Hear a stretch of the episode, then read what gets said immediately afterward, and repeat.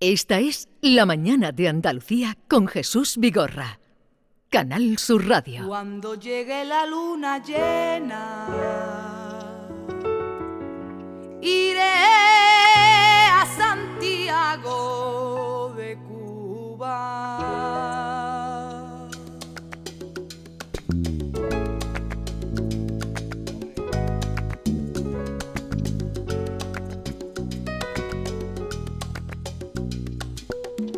a Santiago en un coche de agua negra.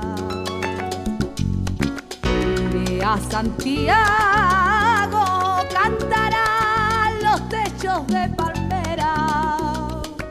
Iré a Santiago. Cuando la palma quiere ser cigüeña,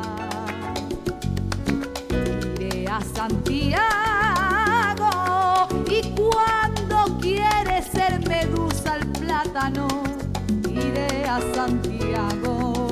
Es un poema hecho canción preciosa por Esperanza Fernández, un poema de Poeta en Nueva York, de Federico García Lorca, que nos sirve para saludar y dar los buenos días a este compañero, colega, excelente entrevistador y también escritor como es Víctor Amela. Víctor, buenos días. Muy buenos días, amigo Jesús, y un saludo a todos tus oyentes de Andalucía. También me acompañan David y Maite, Hola, Víctor, Que, hemos, le- días. que hemos leído Hola, tu libro, Maite. ¿eh? que, que han leído tu Oh, libro. ¿eh? Aquí no gracias. entra nadie si no ha leído el libro. Así me gusta, así me gusta. Bueno, ¿os ha gustado? A ver, contarle, os ha preguntado que, que si os ha gustado. Bueno, a mí, a mí me ha encantado, sobre todo porque yo conozco Cuba, que he ido un par de veces, y claro, todo lo que tú has vivido en Cuba, pues me trae tantos recuerdos, ¿no? Y sobre todo porque yo no conocía casi nada, como todos los oyentes y lectores, de lo que hizo Federico en esos 98 días, y la verdad que ha sido muy esclarecedor. Es que de, de- el- de la vivencia, la- las vivencias de Federico en Cuba quedan muy solapadas, casi reducidas a una carta y a esta canción. Bueno, y al público que sabemos que lo escribió allí. Claro, porque se ha hablado bastante, bueno, mucho, de ese viaje a Nueva York que engendrará este poemario, Poeta de Nueva York, que para mí es la cumbre de lo que en poesía se ha escrito en el siglo XX en español. Pero se ha hablado también mucho de su viaje a Argentina, de, su relación con, con Margarita Xirgu, cómo allí le agasajaron. Pero la verdad, esos tres meses que Federico vivió intensamente en Cuba no han sido contados. Yo no sabía tampoco, igual que vosotros, de esa vivencia y me, me metí a fondo para, para saber qué había supuesto esa estancia de Federico en Cuba y cuando me di cuenta de lo bonito que eso significaba, de cómo él dijo han sido los mejores días de mi vida, decidí contármelo a mí mismo y de paso compartirlo con todos los lectores en esta novela. Si yo me pierdo. Si yo me pierdo, que es la primera parte de, lo que- de la carta que él escribe a sus padres, esta isla es un paraíso, se la escribe a poco de llegar, esta isla es un paraíso, Cuba. Si yo me pierdo, que me busquen en Andalucía o en Cuba.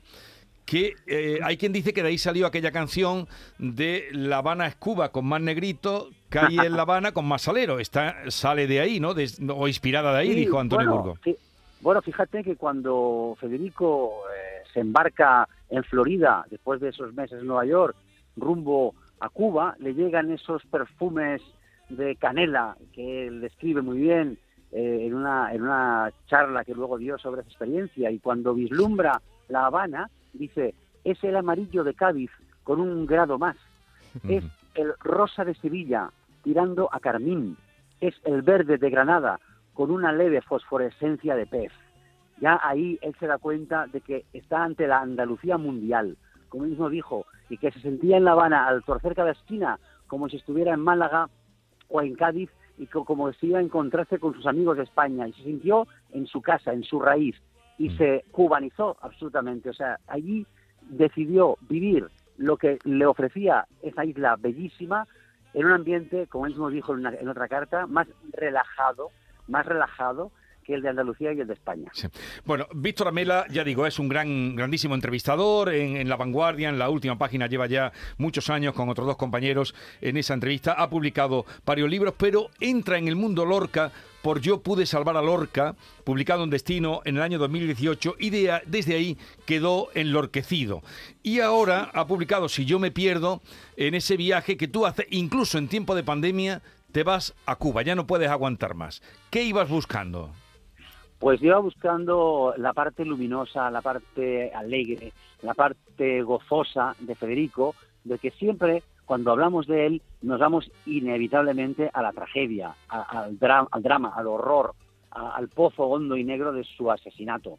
Y yo quería eh, transmitir, compartir con todo el mundo que Lorca era sobre todo un vitalista, era un gozador. Él hablaba siempre de los sentidos corporales de su poesía, pero es que además él los aplicaba en su día a día, en su vida, ¿no? La vista, el oído, él era músico. Imagínate lo que supuso para Federico escuchar a esos negritos santiagueros que llegaban a La Habana tocando los primeros sones, que luego serán la, base de toda la música eh, latina que hoy seguimos escuchando. Él, él les toma las claves de las manos y empieza a tocarlas, a cantar, y, es el disfrute continuo de, todos los placeres sensoriales. Yo quería eh, transmitir ese Federico, vivir ese Federico y contarlo de manera mm, bonita, la manera más bonita que yo he podido.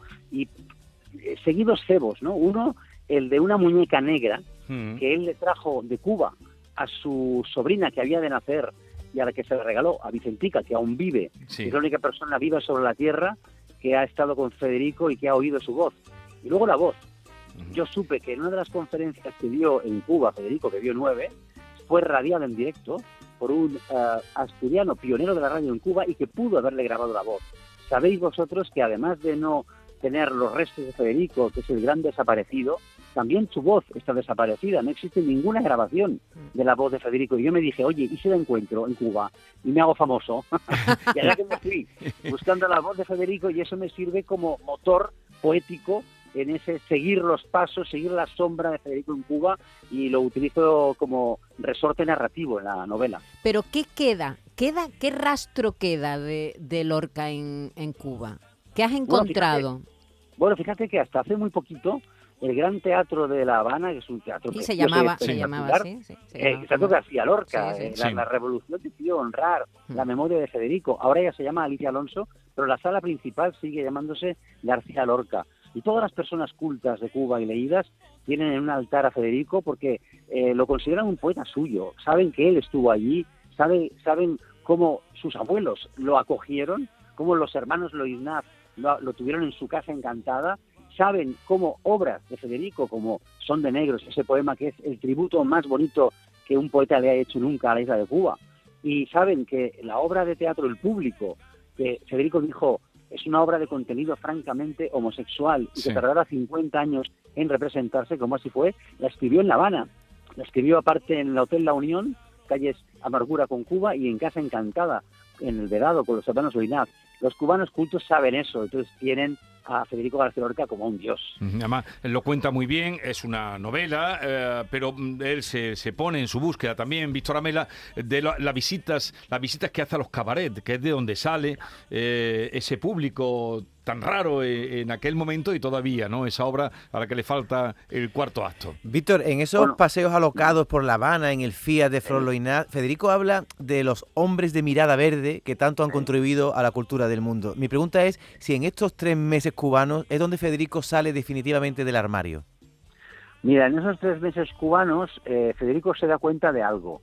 Se da cuenta de que él tiene prevención hacia su propia, hacia su propia esencia, a su ser, a su homosexualidad, que él tiene un conflicto con su homosexualidad y ahí lo sana, ahí lo cura, porque él ve a los negritos sin drama, como él les llama, a esos negros que están en la era de Cuba y que nada tienen que ver con los que él acaba de ver en Harlem, que quieren renegar de su negritud.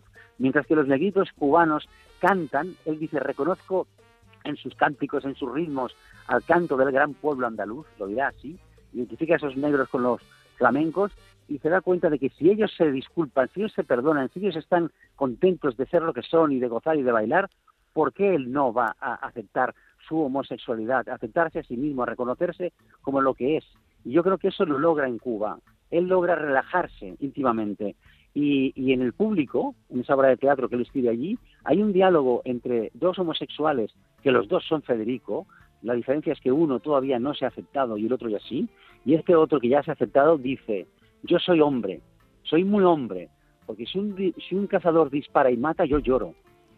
Yo soy hombre, yo soy muy hombre, porque si alguien pinta una rosa en la uña del dedo pequeño de un bebé, yo me emociono. Yo soy un hombre porque soy sensible.